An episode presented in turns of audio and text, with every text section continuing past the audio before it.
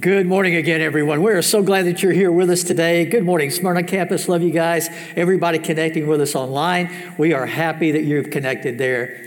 We are continuing a series today called Breaking Bad Habits. And I want to give you a fair warning, parents with young children. This is a PG 13 message today. So, at Smyrna campus, anybody listening online, if you've got young kids in the room, you might want to think about getting them some other activity or something to do, or taking them to class uh, for that age group. Uh, because here at Lakeshore, we deal with the hard things, the things that we don't talk about, the things we cover up sometimes. And uh, today we're talking about the habit of lust and uh, how it's wreaking havoc on our culture, on our society today. Uh, so I just want to give you fair warning before we get into it, and uh, you can make your own decision as parents about whether or not you're going to have your kids in for this message. Have you ever seen an episode of the show Hoarders? You know, Hoarders?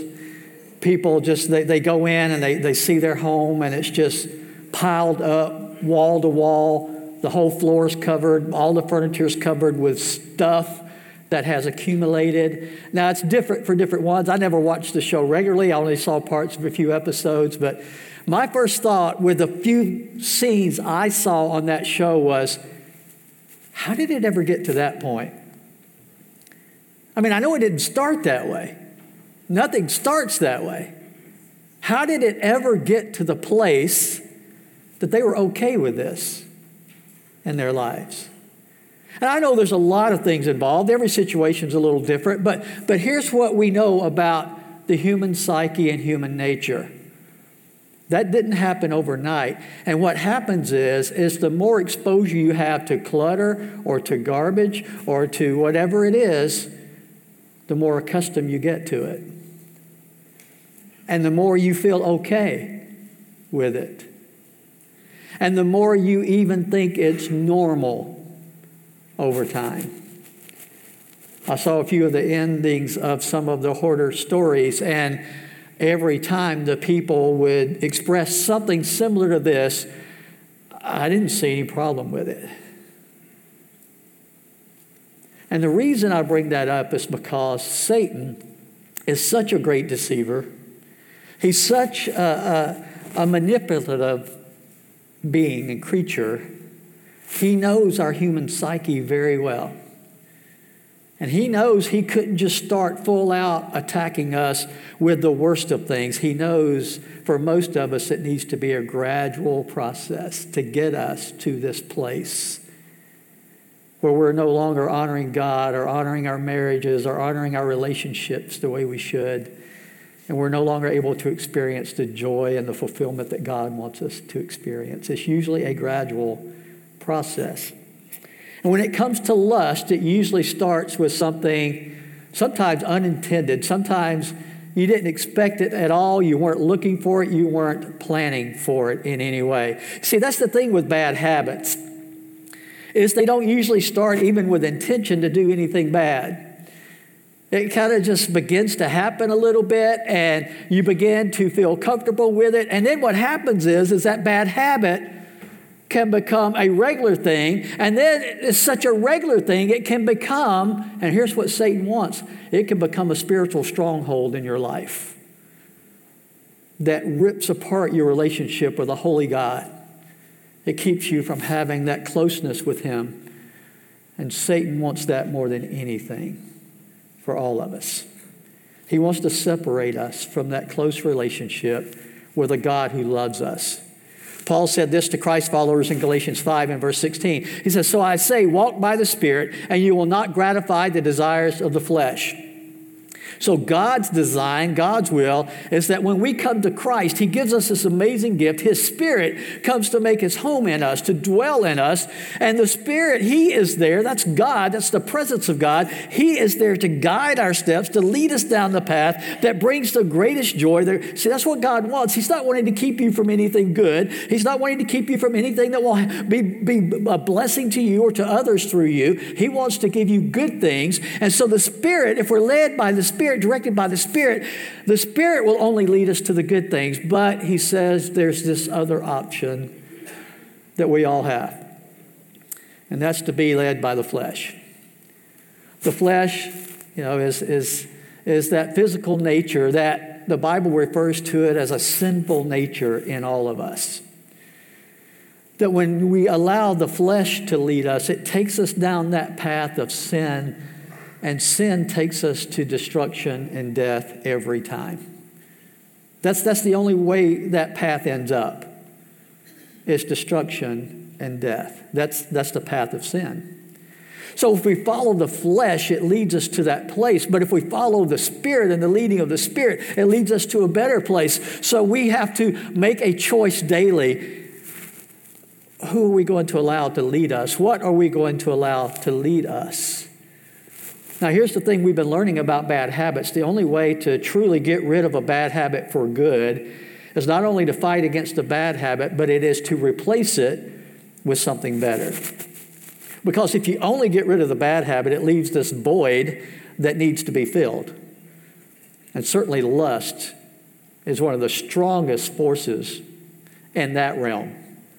That if you get rid of that which you've been lusting after, it leaves this huge void in your life that you desire to have filled. And you will look for ways to fill that void which can lead you right back into those things that Satan is trying to take you down that path to that are destructive. You see, the Bible says the enemy comes only to kill, to destroy, to, to, to rip apart that which is good in the eyes of God. That's the work of the enemy. And he can use lust in our lives to take us down that path to that destruction and that death. So let's start, let's define lust for just a moment. It's, it's been defined this way an insatiable craving to gratify your fleshly desires by seeking to satisfy a legitimate desire in, a, in, in an illegitimate way. That's kind of wordy. It's a little bit hard to, to follow, maybe. Basically, if you bring it down to, to just the very basics, it's a strong desire that can sometimes be overwhelming and take control. That's what lust is. Okay? So, the word lust is, is something that applies to a lot of different things scripturally.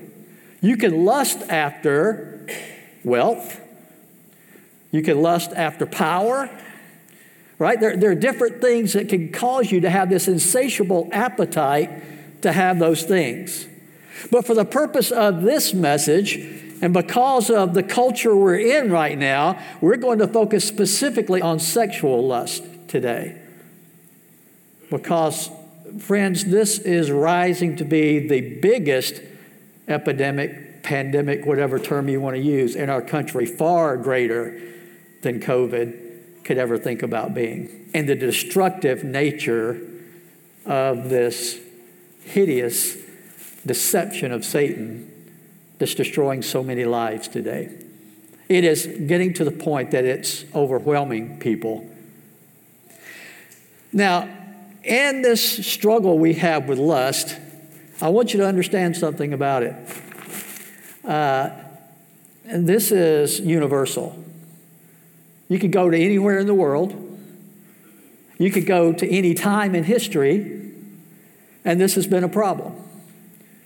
You could go to any group, any ethnic group, any, any uh, race, any, uh, any gender. It doesn't matter uh, what age, it doesn't matter what economic level you're on. This affects everybody everywhere around the world. So we're not just talking about something that affects a few people. It affects you and it affects me. And Satan's desire is to use it against every one of us. That's his ultimate goal is to use this lusting to take us down this path of destruction. I love what one pastor said. I, stole this from him. He said, It's depressing to realize that most of us are like the rest of us.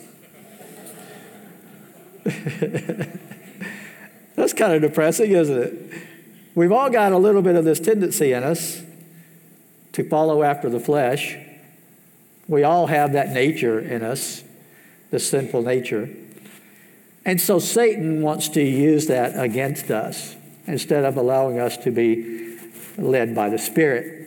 Now, before I go any further, I want to I want to let you know I did at the very first of this series let you know that I based this series on a book by a pastor friend named Steve Poe. It's called Creatures of Habit. Uh, Rick told me that we now have this in the bookstore. We've got some copies in the bookstore today. So if you want to pick up one of these books, uh, you could stop by there. I think it's like $14, something like that. You could pick up one of these books. And Steve would appreciate me promoting that and selling some books today. So I just thought I'd throw that out there. It's a good book. But a lot of what we talk about is not going to be in the book, but we've taken it as the path, as, as a guideline to use for the message, the messages in this series. So, since I've defined what lust is, let me tell you what it's not. Okay? I think we need to be clear on this. Lust is not noticing someone's appearance just right at first. It's normal to see someone and say, that person's attractive. And there's nothing sinful about that, nothing evil about that. Uh, you know, it's, it's something that, you know, some of us have that curse. People just look at us and think, wow, you know. and some of us do not. right? Right? And they, it's true, beauty's in the eye of the beholder a lot of times. So, you know, everybody's got these different things, that, that, different people that they say, oh, that's an attractive person. That's not sin. Billy Graham once said this the first look is not what gets most of us in trouble, it's the second and third that usually causes the problem. Right? It's when you don't just say, oh, that's an attractive person and go on with your life. It's when you go to the next step and the next step. When you start lusting in your mind after that person. John Maxwell said this Lust is a thought that I entertain, cherish, or hold on to, that if I did what I'm thinking, it would clearly be sin. Did you catch that? It's where you're entertaining thoughts, not just that's an attractive person, but now the thoughts have gone to something else. It's gone to activity, it's gone to action that if you actually follow through on it would be sinful.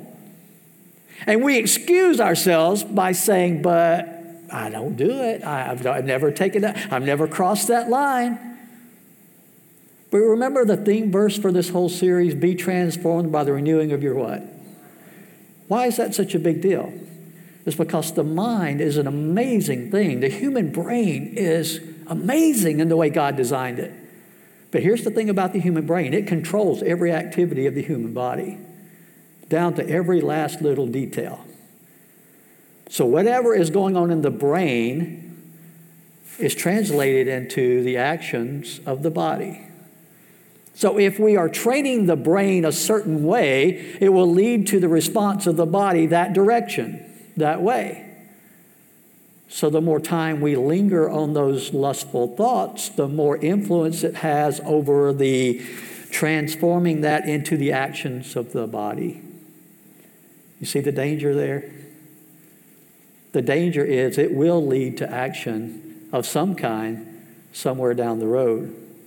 It's just a matter of time. Someone said it this way thought is simply action in rehearsal.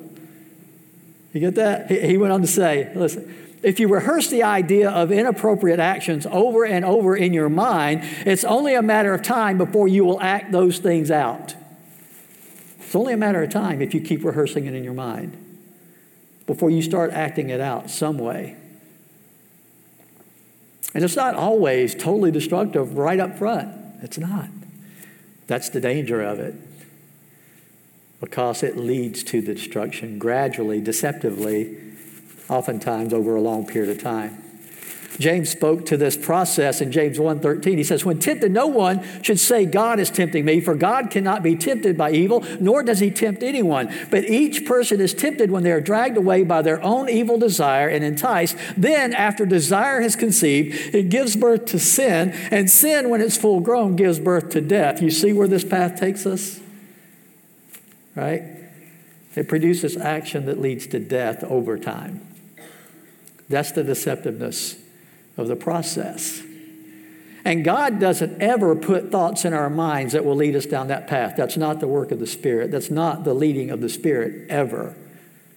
You can know if you're looking at something or listening to something that is causing you to have sinful thoughts in your mind, that can never be from God or the Spirit of God ever. God doesn't do it that way. He's not ever going to try to lead us into sin. Who's behind that every time? Satan is, every time. Satan is behind that effort to get us to think in a way that leads to sin. The problem is we give birth to that sin when we start rationalizing our behavior. Uh, that, that's what it comes down to. Everybody I have ever ministered to that had a failing in their marriage starts out by saying, I rationalized what I was doing. I told myself it was okay. You see, you don't normally end up doing anything that you haven't convinced yourself it's okay to do. And so the deception is you start rationalizing why it's okay for you to do what you're doing. Think what you're thinking, participate in what you're participating in. You start thinking of reasons that it's okay for you to do that. And usually it's, you know, and I hear this so often I never intended to hurt anyone. Well, of course not on the front end. Of course you didn't intend to hurt anybody, but you have now. Right? That's where it led you. It's time we learn that on the front end, right? It's time we stop allowing ourselves to be deceived on the front end so that we don't bring that hurt, that destruction on the back end. Paul speaks in Romans 1 of those who have allowed Satan to deceive and lead them down this path. And here's how he describes them and God's response to them. He says in verse 26 Because of this, their sinful behaviors, their choices to go to sin, God gave them over to shameful lust. Even their women exchanged natural sexual relations for unnatural ones. In the same way, the men also abandoned natural relations with women and were inflamed with lust for one another. Men committed shameful acts with other men and received in themselves the due penalty for their error. The problem with lust, we'll talk more about it in this message, is that the front end is never as ugly or evil or harmful as the back end, ever. But lust will take you down a path that leads you to say things and do things and act in ways that you never intended on the front end. You'll end up participating in things that you never intended to have in your life at all. That you know are outside of the will of God without any exception. That's how harmful this is. This struggle's been around forever. Some of you can remember, if you're a little older, your first exposure to something that caused you to lust, maybe. You, you may remember that. For me, Sears catalog. Right? Because we didn't have anything like what we have today, right? You could flip to a section there, the women's section in the Sears catalog as a little kid, and you could see women in their underwear in that section. If you were lucky as a young man, you might find a National Geographic magazine laying around, right? And there are pictures in there, maybe of other cultures where they're not as modest in their dress as they are in our culture, or used to be in our culture. So it could cause you to have these feelings that you get that are exciting, they're stimulating. And it seems like there's this mixed emotion you feel. You may not can remember back that far, but if you can, there is this mixture of emotions with a little bit of shame, but a little bit of excitement both at the same time with that. Now, God put that there, that, that feeling of this doesn't feel quite right. He put that there for our good, but Satan put the other part there for our temptation, that trying to use it now, God wants us to be excited about the right things too. I'll talk more about that. But at the same time, Satan wants to use it against us. Now, that's the way it used to be. And then magazines came along, right, that were more explicit. Uh, magazines like Playboy and other things like that, where you had to have a magazine to look at. And, you know, those would usually be hidden away somewhere. You'd have to search for them. And a lot of you found your, your dad's stash along the way, right? And, and you started looking at those, or you found it in somebody, you know, the uncle's house that you were over at, or a friend's house, and or a friend brought, a, you know, something out of a magazine and showed it to you. And, and I'm talking about girls boys here. It happened to girls too, okay? Where they thought that's what that was supposed to be like too, right? So it's playing on their minds, just like it is the guys' minds. And friends, lust was a problem even before that. Listen to me, even before, long before our generation. Just think about just think about the generation where if a woman showed her ankles, it created excitement and lust, right? Because you didn't ever see that, but once you see it, it creates some excitement that you didn't have before. So it's not a matter of the extreme of what could create lust. There's a lot of things that could create lust, but here's the thing that we have to come to grips with in society today. I want to share some stats with you from different research organizations.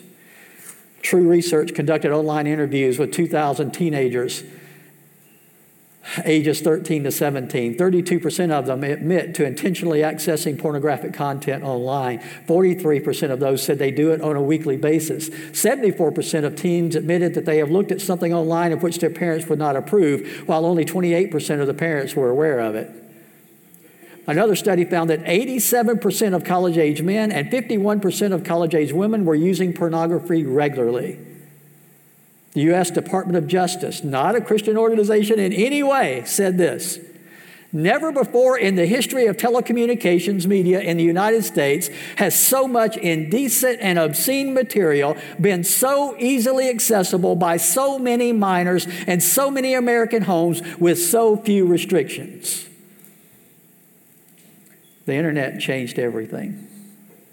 It started with the desktop computers, right? If you could get some a computer off away from everybody and you could knew how to get online, you could access pornography on that online computer there. But then we got laptops that made it easier to move it around and hide a little bit. But the number one tool for accessing porn today is cell phone. And we're putting them in the hands of our kids at the age of 8, 9, and 10 years old. Saying, Here, take this, have fun with it, play your games on it. You know what online pornography producers are always trying to do? Is somehow connect that kid to something pornographic. That is what they are making billions of dollars a year off of is getting people to go click on that image that takes them there and creates that lust in their lives, in their minds, in their hearts. It's not just the kids, by the way. This is true for any age, anywhere around the world that has access to this. I'm not saying we need to destroy our cell phones. Might not be a bad idea in some cases for some people, but what I'm saying is we've got to realize what's happening and be honest about it and quit putting our heads in the sand and acting like everything's okay because it's not okay today. It's taking now, it's been around long enough now that it is taking a huge long term toll on our whole culture in ways that they're just now beginning to understand and be able to measure and track. And it's worse than anybody ever thought much more quickly than anybody ever thought it was going to happen. I just, yesterday, when I was working on finishing up the message, I, I saw a report online from WKRN News that said almost every student has a smart device with access to social media.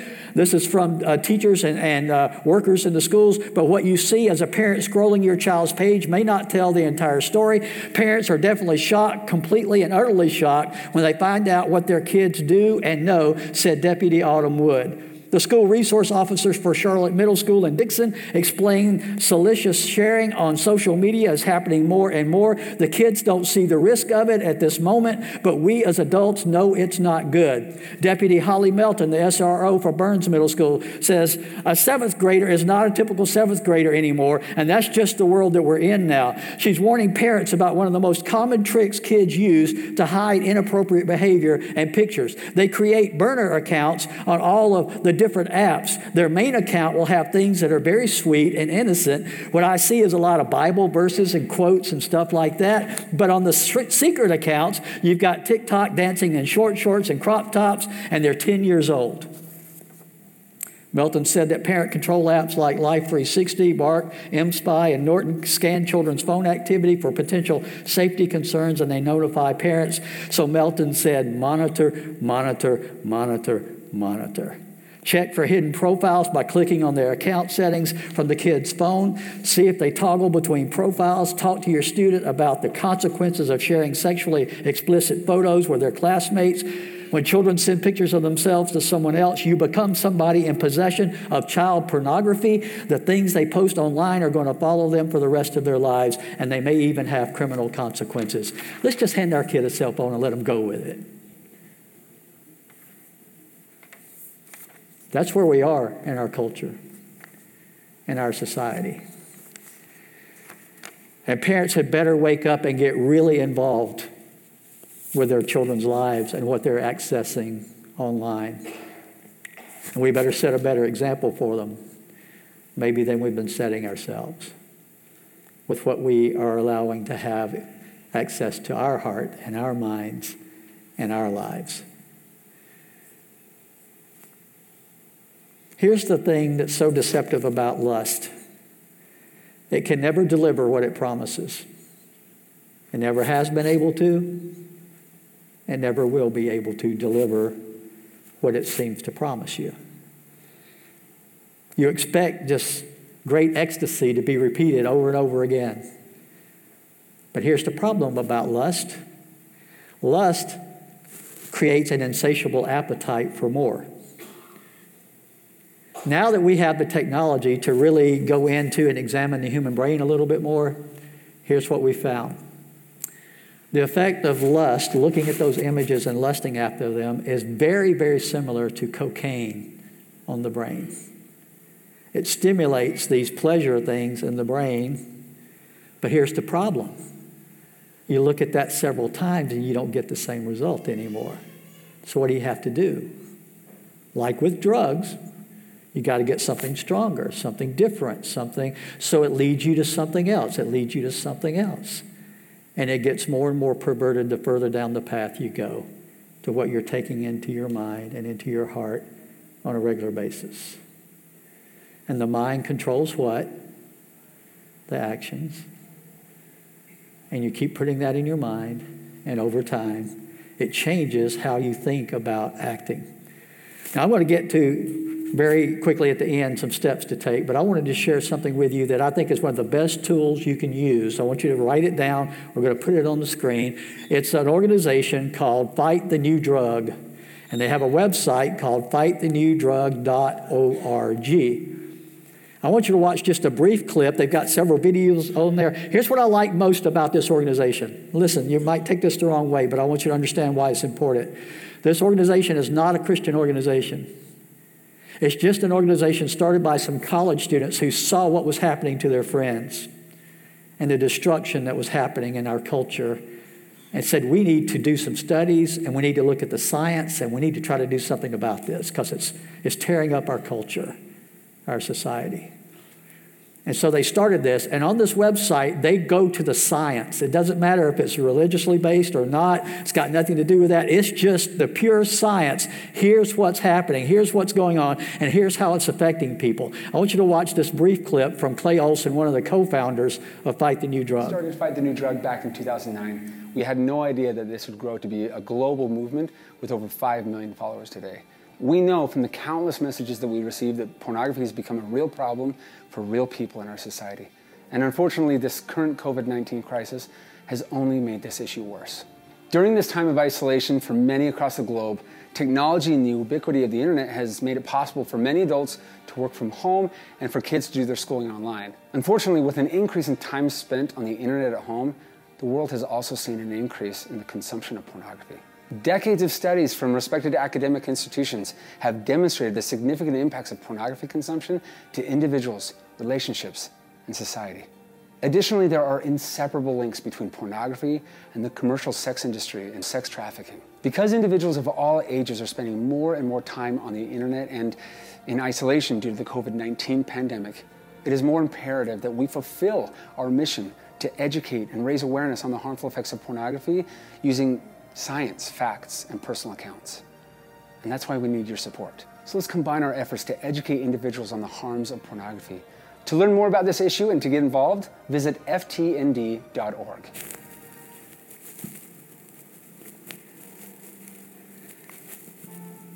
I want you to write down the website. You think, I don't need that. Yes, you do, because you've got friends right now caught up in this that you don't even know about right now. In this room, there are people caught up in it right now. Listening online, there are people caught up in this right now. And it's gripping them tightly. And it's leading them down a path that will cause great harm to them and to others. You need to know a resource you can recommend to some people. You need to know somewhere you can go to say, look, here's the facts about this. Because here's what they tell you oh, this will spice up your marriage. Yeah, for a brief moment, maybe. Then it'll rip it apart. Well, this this will help you be better with the dating world, right? Yeah. Until it leads you to start thinking of people as products and not people anymore. Because that's what it does to your mind. You start looking at other people differently when you're caught up in this. They are just a product to service you. That's all they are now. They report on this website decades of studies from respected institutions have demonstrated significant negative impacts of porn consumption for individuals, relationships, and society. Here, listen to this. It's closely tied to rise to the rise in violence, to sex trafficking, to divorce, and to depression. It leads to all of that. And it is doing that to people right now people that you love and know and care about very deeply. It's happening to them right now. God loves you too much to not warn us about this and help us with this.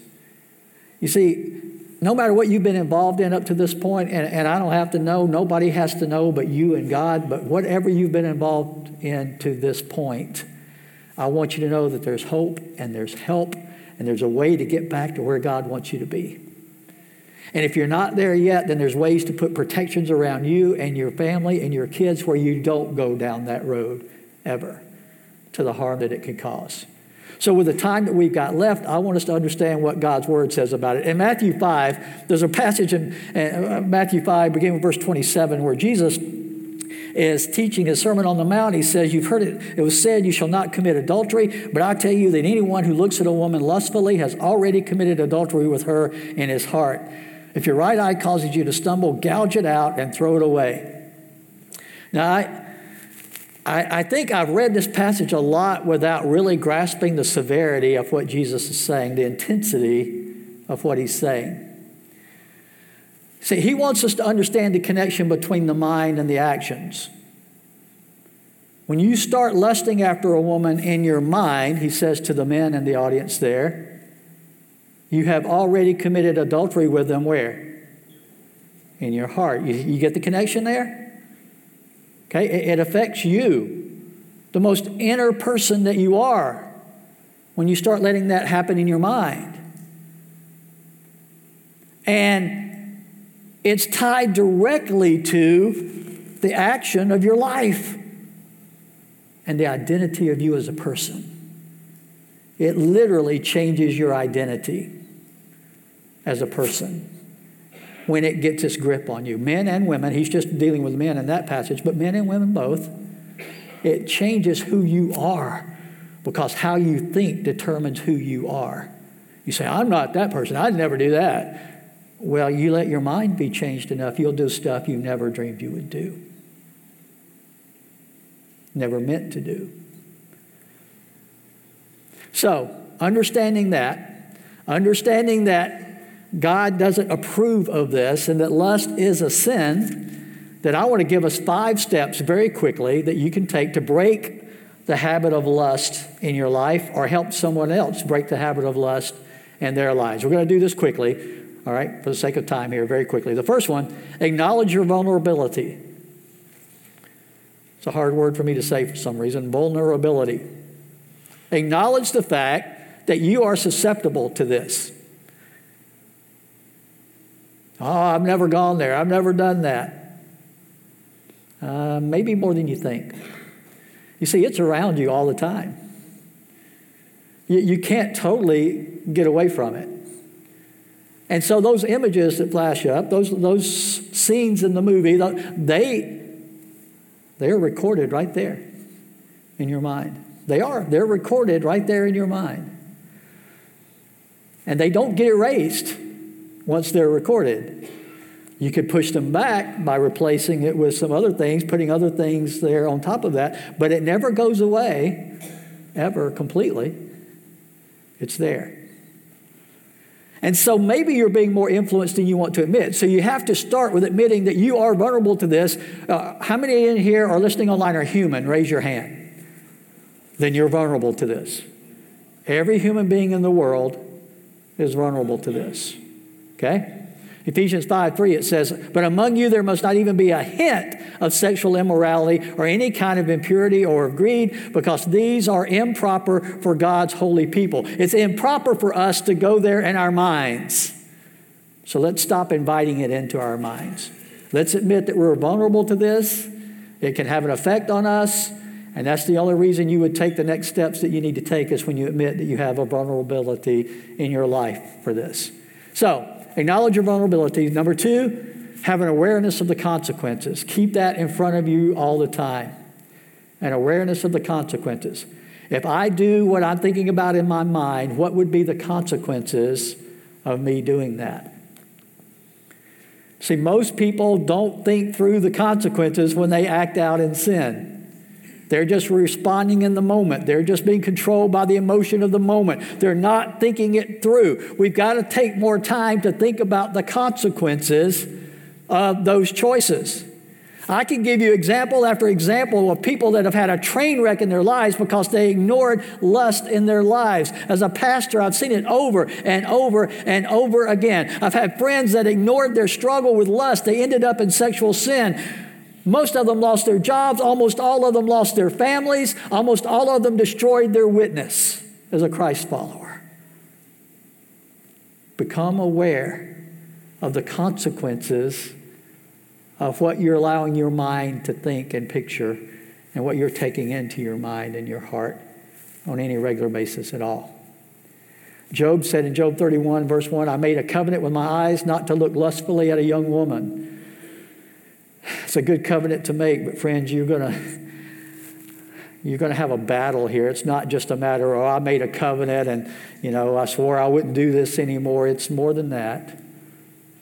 It's going to require some other steps. So admit your vulnerability, be aware of the consequences. The third step is, as much as possible, avoid areas of temptation for you.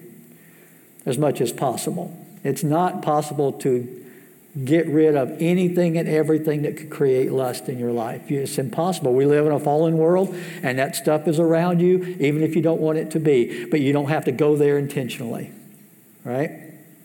You can put, they have software for your computers and cell phones that will help block porn. If you need that, you should put it on there. Here's the thing most of that software uh, will hook you up with an accountability partner where if you do go to a site, it will notify them that you went to that site. Now, you got to have a good partner or accountability partner to do that with that you can trust. But just that understanding that somebody else is going to know about this is a good deterrent a lot of times. But there are other things you got to think about too. Uh, when do you most often do this, right? If you're viewing porn or somebody else or your child is viewing porn, when are they doing it? Well, is it at night after they're supposed to be in bed and you see the glow of the cell phone in their room and the door is closed? Are they in there looking at porn then? Because if that's when it's happening, guess what? You need to change something at home. You need to have that phone put into a basket in a public place when they go to bed instead of going to bed with the child, with the teen, or the adult that's dealing with this at that time. You see, there's steps you could take to remove some of those opportunities for this to happen. If you do have a desktop computer, put it in a public place. Don't put it off in an office that they could close the door and be in there by themselves, right? Just common sense stuff, right? We do simple things at Lakeshore to help with it too. We, we, we do monitor things, but we also, like on office doors, we've got glass office doors right in all of our offices. Why? Because anybody can walk by anytime and look in there and see what you're doing in there. We want it to be that way. We need that accountability. Churches need it. You need it. Everybody needs that in their lives. 1 Corinthians 10, 12 and 13 says, So if you think you're standing firm, be careful that you don't fall. No temptation is overtaken you except what is common to mankind, and God is faithful. Listen to this. He will not let you be tempted what, beyond what you can bear, but when you are tempted, He will also provide a way out so that you can endure it. God gives us the tools we need to have victory over this, but if you don't use the tools, it won't happen. So let's use common sense and the tools that God gives us. Let's take the steps we need to take to get this under control. The fourth thing is accept godly counsel. This goes back to that accountability I was talking about. There's a, a, statement in Alcoholics Anonymous, a slogan that says this You're only as sick as your secrets. I like that because there's a, so much truth to it. As long as you can hide this and keep it a secret, it's much easier for Satan to get you further down the road before it all comes out. So if you have an accountability person in your life that you can't keep secrets from, it keeps you from going as far down the path. It may keep you from going down the path at all. There needs to be that godly person in your life that you share everything with. You know, there needs to be that person that you talk to when you have seen something or do see something. Sue Ann and I do this all the time. And just this past, during the past week, she knew I was going to be preaching on this. And, and we talked about the fact that, you know, we've got Instagram on our phones and we, we can do things on Instagram. And we use it for the church and we use it for businesses that we have and things like that. And that's not bad. That's not a bad thing. But Instagram has these reels and you can just click on the reels and the reels just pop up and you can just scroll to the next one. And you don't ever know what the next one's going to be. And guess what? The next one is some scantily clad clad girl just that's been convinced to do this video and TikTok videos and reels like this, where it's just designed to create lust. That's all it's designed to do to get attention and to create lust. And they're convinced that that's good for them sometimes. Sometimes they're deceived into doing it, thinking that it would be good. Sometimes they're forced into it and you don't even know it.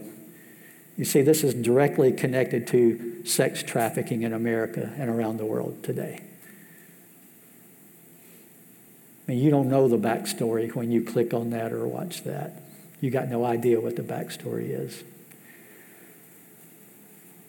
So you need somebody that will hold you accountable. If you are married or you have a really good friend that's a Christ follower, then here's what you need to do you need to make your browser history give them access to it. You say, well, they shouldn't be checking up on me. Uh, no, you're asking them to do this for you. It's not where they're making you do it. You're, you're saying, I want this accountability in my life and in our relationship. You don't hide your cell phone from them, you don't hide text from them, right? It's there for them to look at anytime they want. Sue Ann can look at my phone anytime. I can look at hers anytime. We both have access where we can unlock it and go in and look at anything there. You need somebody in your life like that too. Doesn't mean we're going to be perfect and never click on something that we shouldn't click on, but at least we've got some accountability if that happens, right? We have some accountability there. So we all need some of that accountability. So acknowledge your vulnerability, be aware of the consequences, avoid areas of temptation, accept godly counsel, and that leads to a connection to what I love. One of my favorite passages is Psalm 119, 11. It says, I've hidden your word in my heart that I might not sin against you. Allow God to give you the victory that only God can give. You could put all the software protections on your computers you want to and on your cell phone. You could get an accountability partner. But, friends, in your own strength, you're not going to beat this. You're not. You're going to need the power, the help of God, and the strength that only God can provide to have victory here. I want to close with this because I don't want you to lose heart. I don't want you to get too discouraged. If you've had setbacks in this area of your life, don't just keep beating yourself up. Because Satan wants you to get defeated. He, he wants you to feel defeated. He wants you to throw in the towel and give up and quit trying. Just because you've been trying hard at this and haven't been successful doesn't mean you should quit trying. And if you've got a friend or you've got a coworker or you've got a child that's been dealing with this and they failed over and over again, as long as there's life and breath in that person, never give up on them, ever. Because God has the power to change and transform people totally and completely, no matter where they are right now. We need to depend on Him. And God, in His Word, says, Well, here's some practical things you can do. What about this? We've talked about it with other ha- sinful habits. Philippians 4 8 and 9. Here's what He says Finally, brothers and sisters, whatever's true, whatever's noble, whatever's right, whatever's pure, whatever's lovely, whatever's admirable, if anything is excellent or praiseworthy, think about such things. And then he adds, whatever you've learned or received or heard from me or seen in me, put it into practice, and the God of peace, the God of peace will be with you. We need the healing power of a God who loves us so much that he only wants what's good for us. Here's the thing He wants you to know he created sex, he created it to be good. He created it to be enjoyed within the boundaries of a male and a female joined together in marriage. And within that boundary, here's what sex is it's a beautiful union, not just of the flesh, but of the heart, of the emotions, of the spirit. And when done according to God's plan, it is one of the most bonding things in a relationship that can possibly ever happen the uniqueness, the intimacy of it, the exclusivity that it's designed to have in marriage makes the marriage bond stronger than it could ever be. And Satan knows that. And his goal is to destroy that. Don't let him have any place in your heart or your mind moving forward. Let's pray together. Father, we thank you. We thank you that there is an answer to this this huge struggle that our culture is facing today. But it's found in you, it's not found anywhere else because it's a sin problem. And only you have the cure for the sin problem of our lives. Father, we know that our sins cost you the life of your Son on the cross. We thank you that He was willing to have such a love for us that He would make that payment for us on our behalf. Help us not to abuse your grace by willfully choosing to go on in our sins. Help us to embrace what is right and good and pure and true and lovely and help us to start replacing those things that shouldn't be there with the things that should be there in our lives. If there's anyone here that wants to start this walk with you, with the presence of your Spirit, I pray that today they would take the step to make Jesus the Lord of their lives. They would come in response to his invitation to be baptized, and they would be filled with your Spirit so that they can now be led by you and your Spirit, not by the flesh. Father, it's a whole new life, a life that leads to victory. We thank you for that in Jesus' name. Amen.